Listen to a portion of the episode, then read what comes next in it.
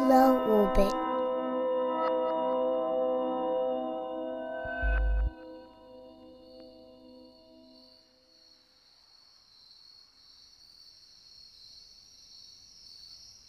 Hello.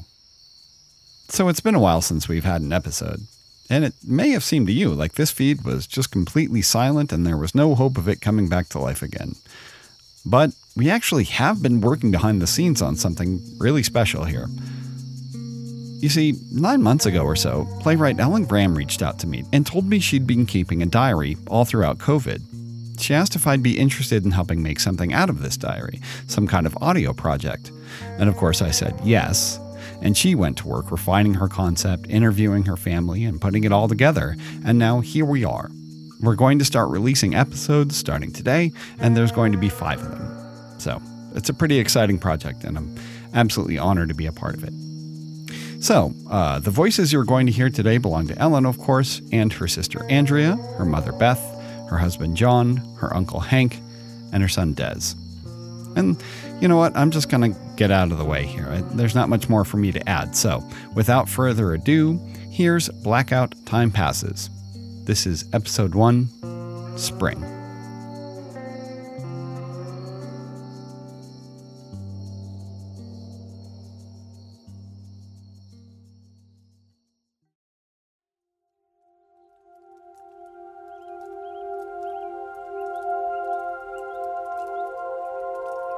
January 1st, 2020. In the new year, more joy, more engagement, more living like the world ends tomorrow.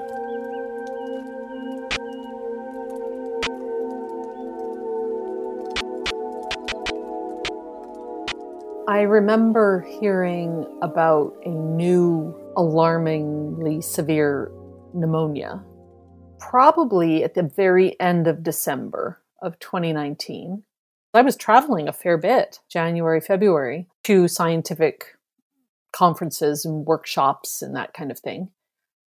The scientists were a little bit nervous, like, is this going to be our last? I mean, people people knew that if this got out of control in a way that SARS in 2003 did not, if this got out of control, it could really have global implications. The turning point in my apprehension was when I saw what life in Wuhan was like. When that was, that probably was early February, mid February, something like that. And that was when I started thinking, I really shouldn't be doing all this traveling. right. It sort of was dawning on me. I did continue for another couple of weeks, but um, it was when I saw the way they had people in hazmat suits spraying disinfectant on the roads and sidewalks. Um, it's like, wow, they wouldn't be doing that unless they really, unless they knew that this was a super transmissible and quite severe infection. It wasn't until March that I took my last trip to a, to give a seminar. I went to Lincoln, Nebraska, um, and we all knew like I gave a talk about infectious diseases and I said, I know we're all really thinking about infectious diseases right now.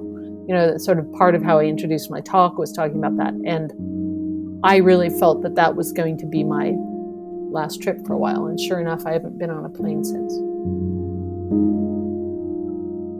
My first clue that something was going on was when I was at King Soopers and I don't remember exactly when this was, but it was before everything shut down. It might have been late February. And the person in front of me bought $400 worth of groceries. And I thought, huh, is there something, something I don't know about? March 11th. Pandemic declared, hands raw from washing, haven't seen parents in over a week. NBA, MLB, NHL seasons on hold. Broadway shuttered. St. Patrick's Day party canceled. Do you remember when I called you to see if we should cancel our St. Patrick's Day party? Do you remember that exchange?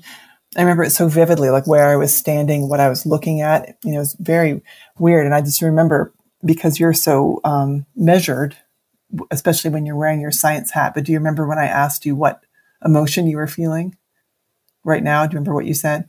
No. You said dread. March 14th. The cancellation of the party we've held in one form or another since 2005 didn't really hit me until now. Looking at the soft, gray, cold, springish evening, it suddenly felt like the house should be full of happy people. So far, the most surreal element as we move into the second day of widespread social distancing. More surreal than the empty shelves, more surreal than Jazzercise being half empty, no longer using weights or any equipment that might be a vehicle for the virus, more surreal than not hugging my parents, was a brief glimpse of the Friday night SmackDown on Fox, which was being conducted without an audience row upon row of empty blue folding chairs looking on as the two wrestlers threw and stomped each other. How much more stilted the choreography seems when the press of the crowd is absent. You could hear every word of the scripted shit talk, every creak of the rope and the mat. When one of the judges leapt up on the table to perform a brief ballad on his guitar, it distracted one of the wrestlers, allowing his opponent to climb up on the ropes and perform a perfect swan dive right onto his crotch.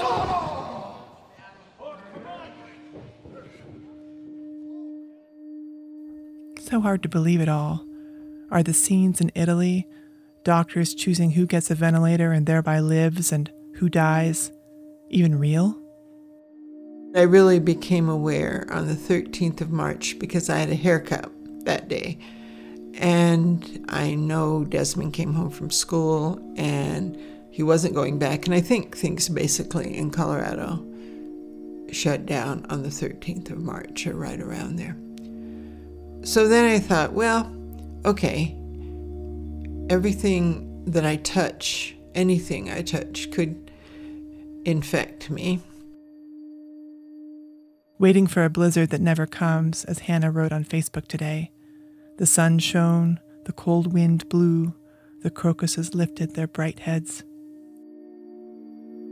I don't work very closely with Chinese colleagues, but I I have close friends and colleagues who do, and they also know people who work for the Chinese CDC.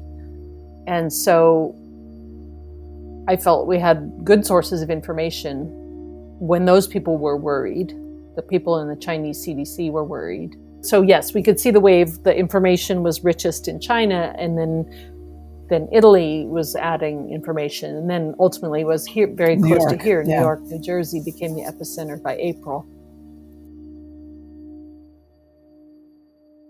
March 16th. All bars and restaurants closed for dine in customers, ski resorts closed, group gatherings with more than 10 people strongly discouraged. Dumb fuck president on the television giving himself a 10 out of 10 for his response to the pandemic, saying things might be better in July or August. I made Des come with me to the grocery store today, knowing he would find it incredible, and he did.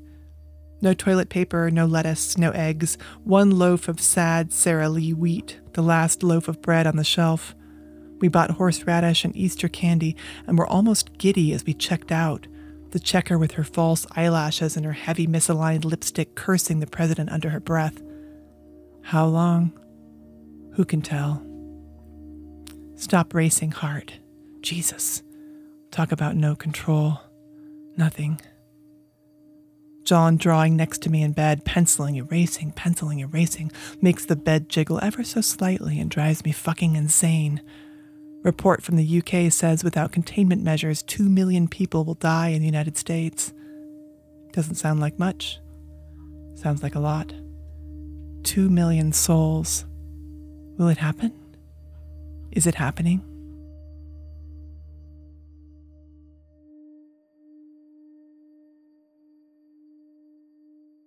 March 18th, a hard day.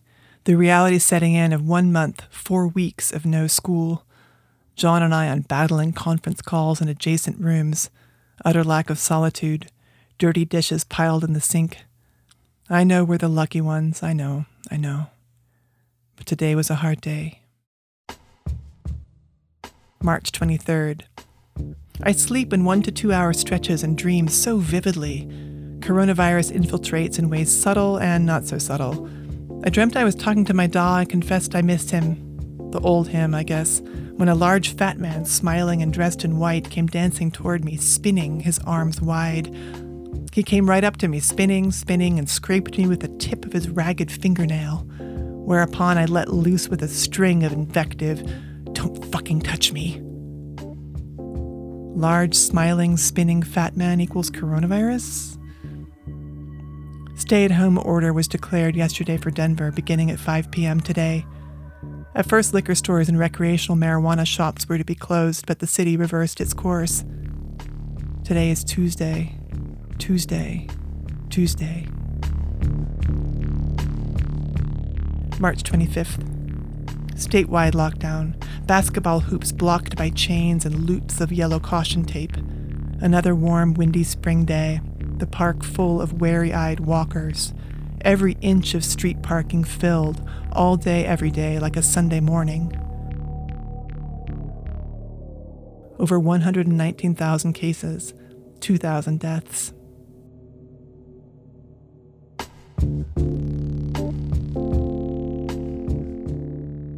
I guess the most striking things are how silent it became.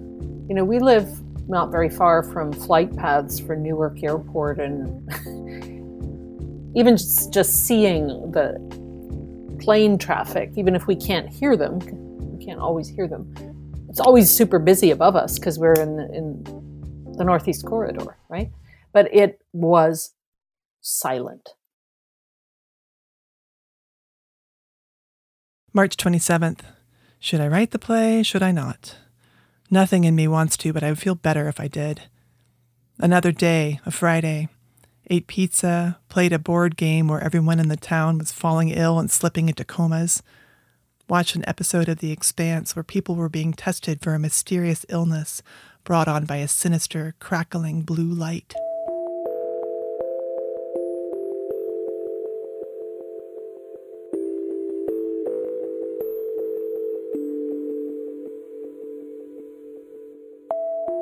You know, as a retired person who didn't have such a structure, I mean, I didn't have work I needed to do just around the house and, you know, keeping the household running.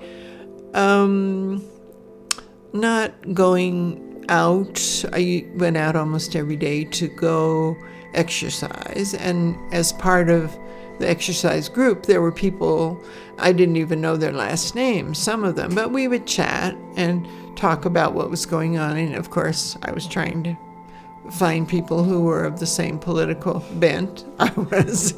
we would whisper or talk in low tones of voice, you know, because you don't know who's who's out there. But, you know, so I don't know what's become of some of those people.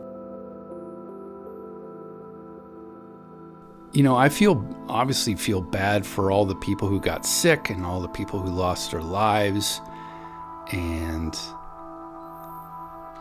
um, for all the people who lost their jobs. But I was really fortunate. I was able to work from home, and I'm already kind of an introverted person.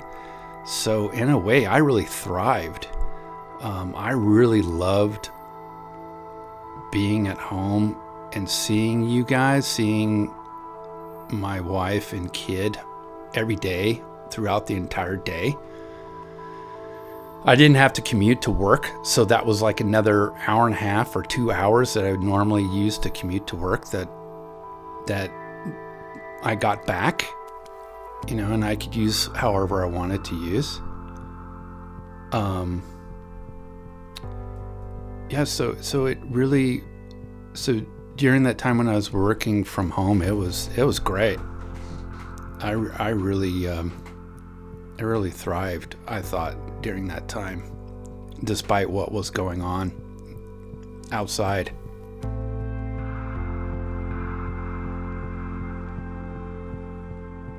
March 28th. Almost a month ago, I heard a woman named Nancy Messonnier on NPR. She was from the CDC she said we should prepare for major disruptions of our lives. Did I believe her? No canned tomatoes or spaghetti at the grocery store today, but I scored on kitty litter and the last bag of tortilla chips. When I arrived two minutes after opening, I forced myself to glide serenely and smilingly behind my cart to the paper products aisle, saw the woman in front of me put the last package of paper towels in her cart. Saw two women at the park today walking along with six feet of measuring tape extended between them. April 1st, two days in a row where we played badminton just before sundown, a highlight.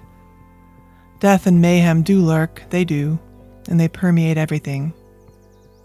Someone who tested positive at one of our houses immediately started spitting in people's food, coughing on people. In Greeley, an older man was sent to jail, caught the virus, was released, and promptly died. Hassan said he feared what might happen if certain people are released from prison into this chaos. They will revert to being predators. If they're given nothing, they'll take what they need. UN head warns of global local unrest and says this is the greatest challenge humankind has faced since World War II. Stockpile of emergency medical supplies nearly gone. The Javits Center in New York City converted to a field hospital. The red pulsing heat on the virus map creeps inward from the coasts, outward from the little nucleus that is Denver, grows day by day. The sun shines, the grass turns green, the birds sing and sing.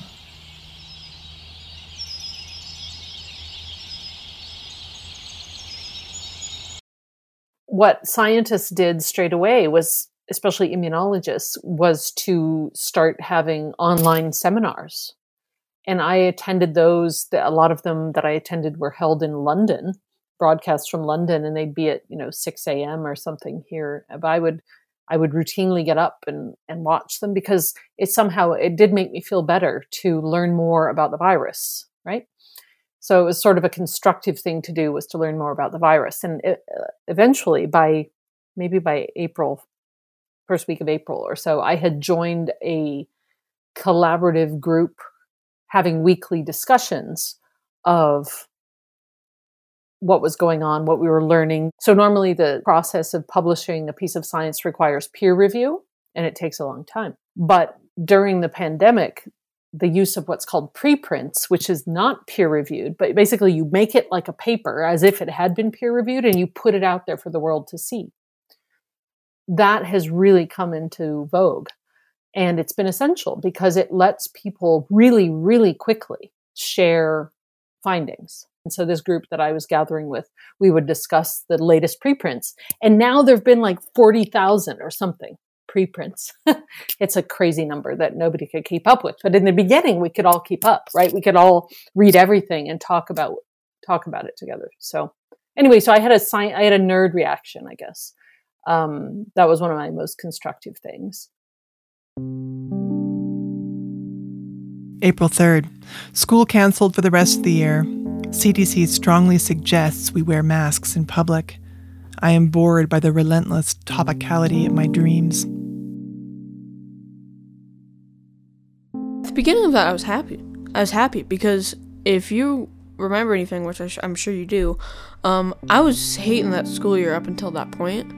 Uh, our class was just the worst, and everybody else was just the worst, and I was getting mistreated by people, and I was uh, getting kind of berated by people, and I was being stereotyped by a lot of people, and every everybody was being was being a stereotyped by this by this one group of uh, group of people, and so I, I first couple weeks I was happy, but then it got to the point where like, holy cow, this is a bigger issue than it actually seems, and I should start not worrying about the fact I'm going to go to school, but worrying about the fact that I'm not going to go to school anytime soon.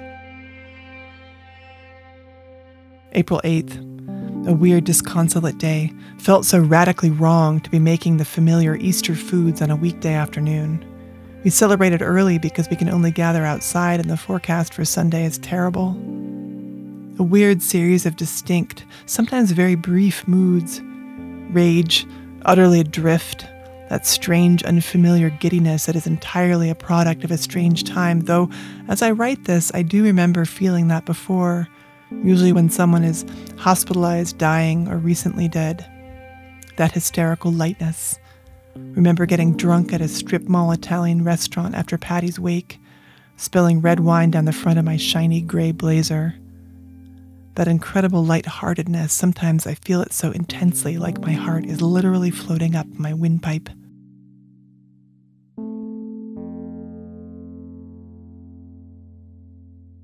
April 10th. Two people died at Bridge House this week, one participant and one staff member. Judy sent me a picture of the participant who died and the photo of him smiling, wearing his chief's hat. I can't stop thinking about it. April 15th. The question is what meaning will it all have eventually? Will these measures be enough? Will they come to be seen as arcane as Victorians believing illness was borne in on the night air? April 16th. Snow pretty much all day with just a few moments where the sun burned through. All the blossoms froze over the weekend, the peach trees on the western slope heavy with stalactites of ice as thick as wrists.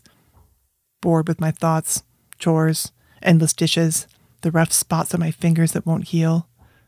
Am I a good person? I feel guilty a lot, but that doesn't make me good, just aware of my shortcomings. April 20th. Governor announced today that things will start opening up next week despite the continuing lag in testing. On the phone with Uncle Hank yesterday, I said that I was afraid we were going to have to learn things the hard way. He replied that learning things the hard way means people, old people, minorities, dying. Meaningful words coming from a libertarian. Saw an ad on Nextdoor for free perennials, so Des and I headed over to South Clermont, where a bright eyed woman with short gray hair sat on the front stoop, her yellow and black budgie perched up on her shoulder. While she dug up irises and phlox for me, she set the budgie, Brendan, on my right shoulder. He was so light, so quiet, his gentle toes the lightest pressure on my shirt.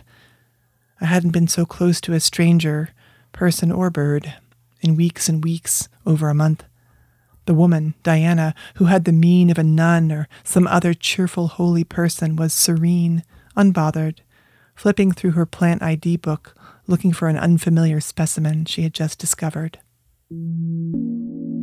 April 25th. Dreams of going to the theater, a downmarket adaptation of A Winter's Tale, elbowing my way down a hallway crammed with people.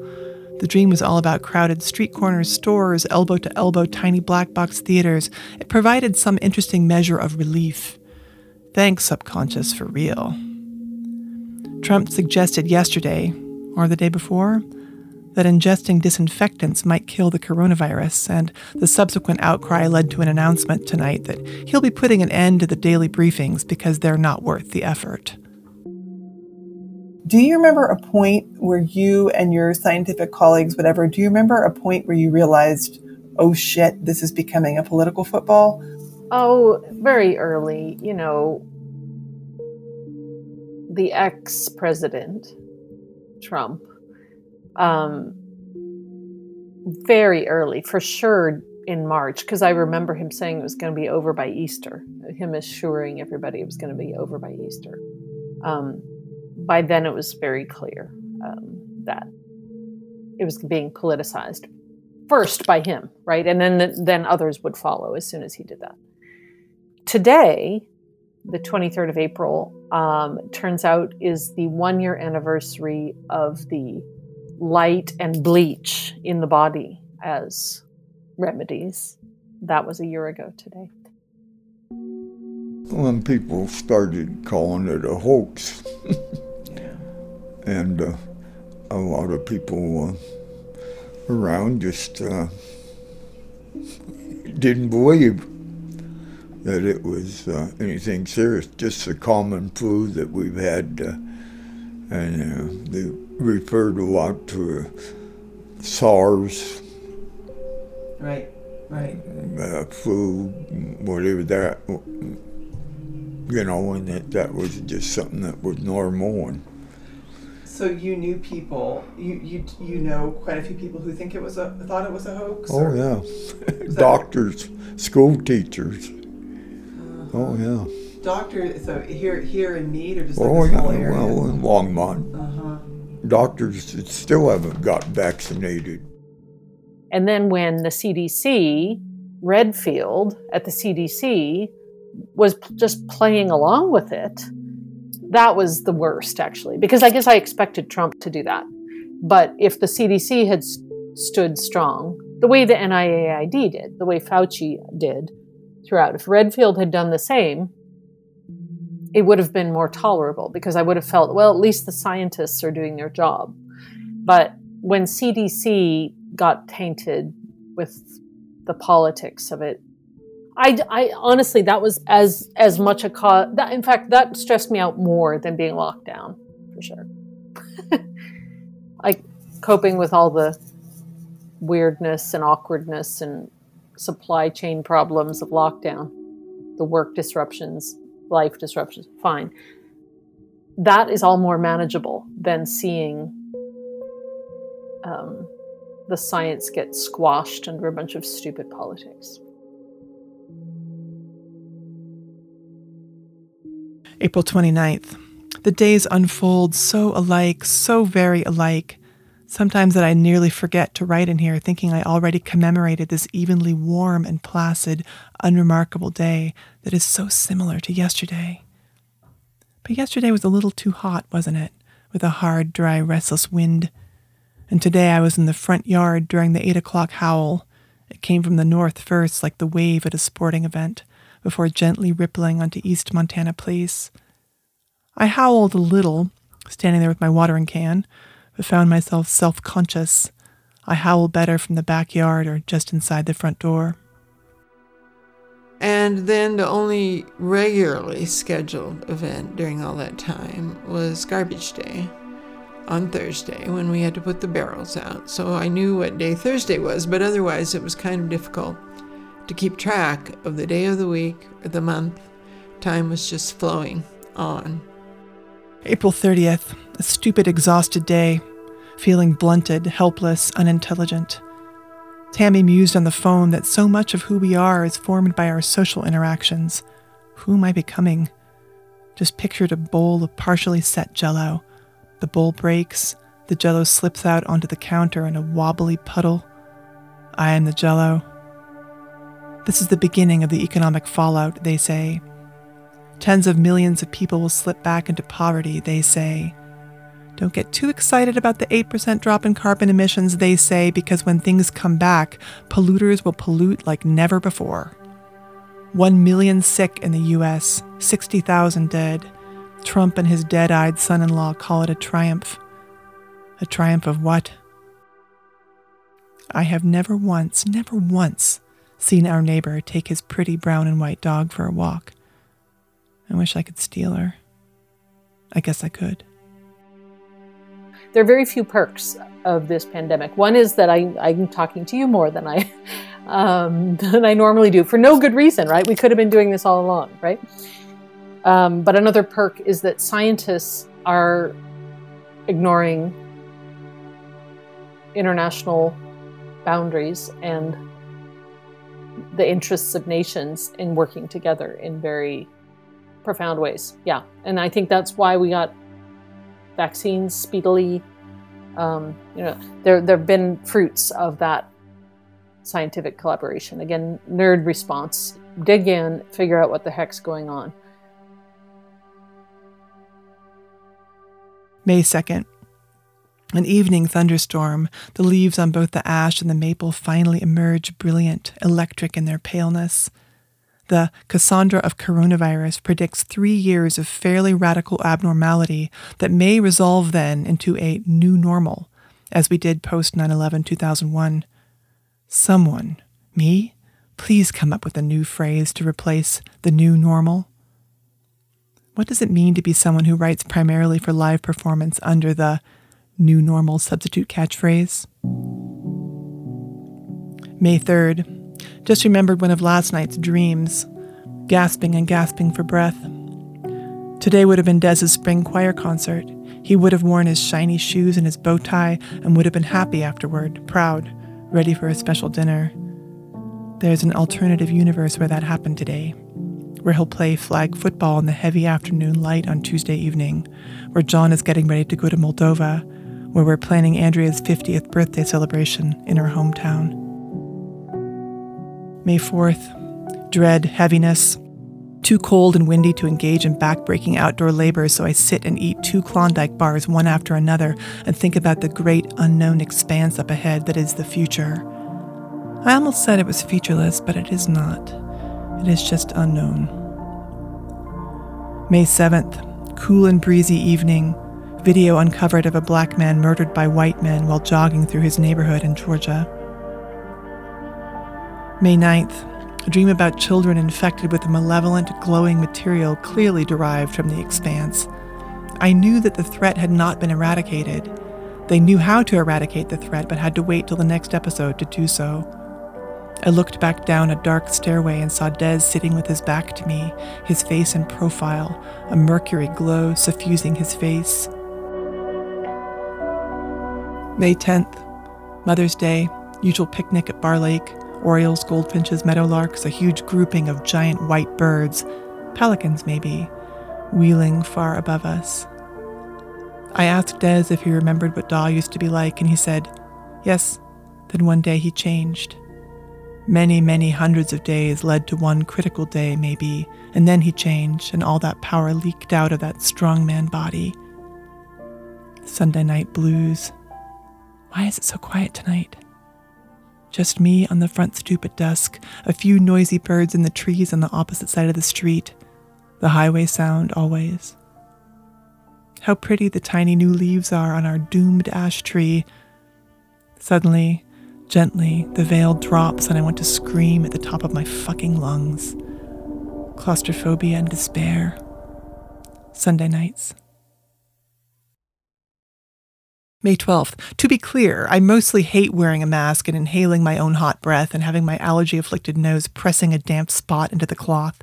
However, I enjoy not having to worry about having a pleasant expression on my face, and I don't hate it enough to engage in civil disobedience as various people across the country have.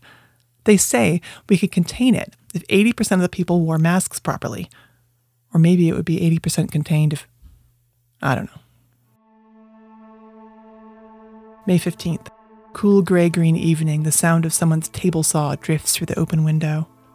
A little thunder, a few raindrops, good times for dinner, fucking delicious. Trees almost fully leafed out. I have a stupid tan on my ankles from going to the park to play football in cropped jeans. The days have been so cool and perfect, I forget how high the sun is in the sky now.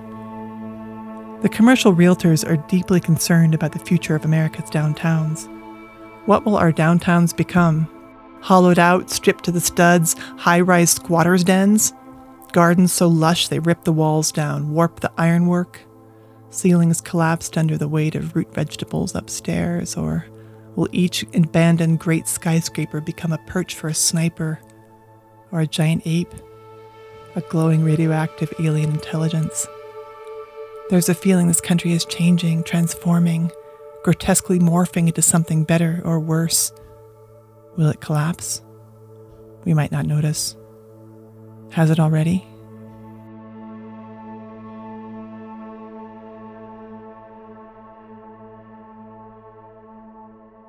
May 19th. The governor says the schools will meet in person in the fall, but sometimes I wonder well, it would be great if Des could have the proper experience a locker, after school clubs, stopping by Safeway on the way home to buy candy. But I like to have him close too, asking me questions, eating lunch with me, walking behind me while I'm on a conference call, and drawing his fingers through my hair. I was also looking forward to continuation. Uh, at Bradley, at the end of the year, the fifth graders played kickball against the teachers. That's not going to happen anymore. Um, I was glad to miss uh, state testing, but generally before te- state testing, we played a basketball game against the teachers. Um, so those were kind of things that I kind of missed. May 20th. Des has a pain in his chest today, a mysterious dull ache that worsens when he breathes. No fever, no cough, no upset stomach or persistent flush, or the red eyes that are a hallmark of the weird COVID 19 related inflammatory disease that only seems to affect children. No fever, no cough, no upset stomach, right? It just hurts. When I put my hand on him, it was shocking how prominent his bones are. When John heard Des's chest was hurting, he abandoned his game of Titanfall and rushed upstairs and put his giant hand on that bony chest and laid his ear against Des's heart and listened. May 22nd. John went to the Capitol today to get everything set up for the session to resume on Tuesday. Platforms to allow for remote testimony, etc. Keep thinking about those wide, smooth brass banisters, the finial knobs, grapefruit sized and worn utterly smooth by decades of hands. I loved running my hands along those banisters as I huffed my way up the north staircase. I suppose they were always teeming with germs. Can't get excited about him going into a building with a bunch of people who think the virus isn't real. They should all be forced to share a microphone, the no maskers, so the little cloud of freedom loving pathogens are more concentrated. I'm there doing the, the TV coverage of the House and Senate while, while they're in session. Um, when they came back, there were a few of the legislators, a few of the senators who were reluctant to wear masks, even on the Senate floor. And I remember, so they came up with this precaution um, to try to prevent the spread of COVID. They put these, these like little condom things on the microphones at, at in, on the well, and so every time uh, one of the senators who refused to wear a mask would would uh, come up to speak, they would have to stop the proceeding. A sergeant at arms would go up there, take the condom off, and put a new one on, and then wipe down wipe down the lectern or whatever you call it, the podium, wipe it down with alcohol and and so, so, the proceedings were constantly being interrupted by these people who refused to wear masks on the floor. Eventually, they got tired of doing the condom thing, so they just switched to using alcohol wipes on the microphones, and they're using them so often that the the microphones were, you know, kind of st- started to sound like they're underwater. May 24th, cold and rainy the grass instantly electric green, the pea plants growing before my eyes. The instant I stop streaming TV shows, a raw emptiness seems to open up inside me. Maybe that's the space where theater normally lives.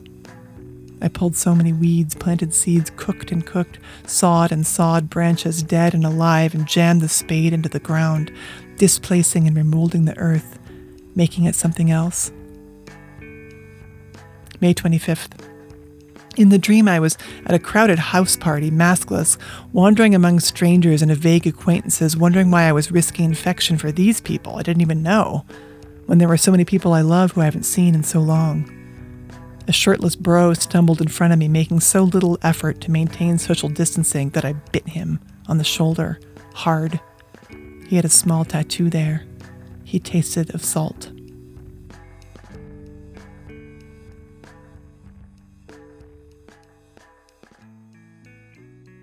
May 26th. Safer at home order extended through June. 98,000 dead. Texas woman whose minister died of COVID 19, quoted in the Washington Post as saying she will never comply with another stay at home order, even if there is a resurgence. Once is enough. I think I was foolishly naive in many ways. I, I would not have thought uh, our behaviors would be still so incredibly disrupted part of that is, of course, because of mismanagement, global mismanagement. If people had managed better in many, many countries, we probably would be closer to normal now.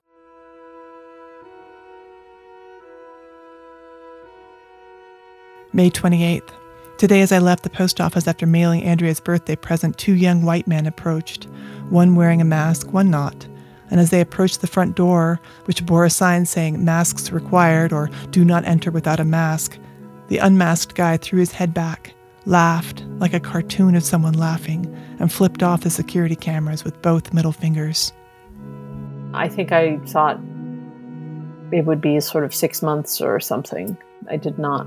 I did not realize it'd be a year. And I have to say, I'm just so burned out. I am exhausted.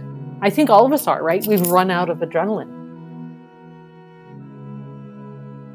May 29th. Massive protests of the killing of another black man, George Floyd, by police. Massed crowds surging up the Capitol lawn.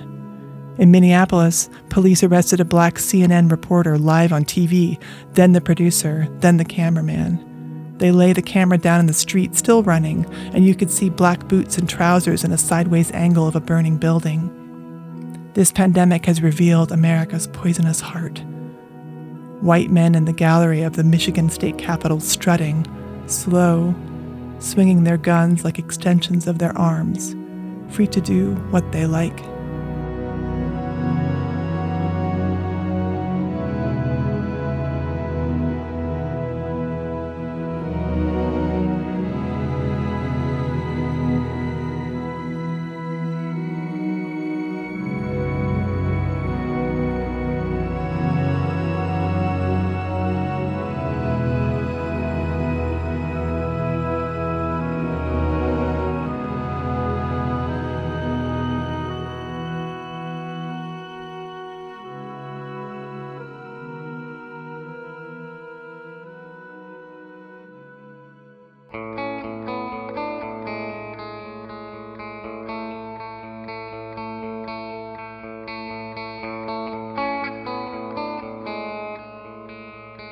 Blackout Time Passes is written and produced by Ellen Graham and co produced by me.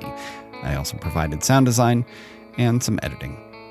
Ellen Graham writes plays, screenplays, and narrative nonfiction. Her work has been produced in Chicago, Columbus, New York City, and in her hometown of Denver. That's here, where she's worked with many companies, including Buntport and Toto 2, Benchmark, Pandemic Collective, Paragon, and the Denver Center. She is the founder of Feral Assembly, a resident playwright and programming curator at Theater 29 Denver, a co-found a co-founder of Shocking Beyond Belief Films, and a member of the Dramatist Guild of America. To learn more about Ellen and her work, please visit www.feralassembly.com. And if you'd like to get a hold of us, here at the show or anything else, you know, Low Orbit is on all the social media places you'd expect Twitter, Facebook, and Instagram. We're at Low Orbit Podcast. And we'll be back next week with episode two of Blackout Time Passes.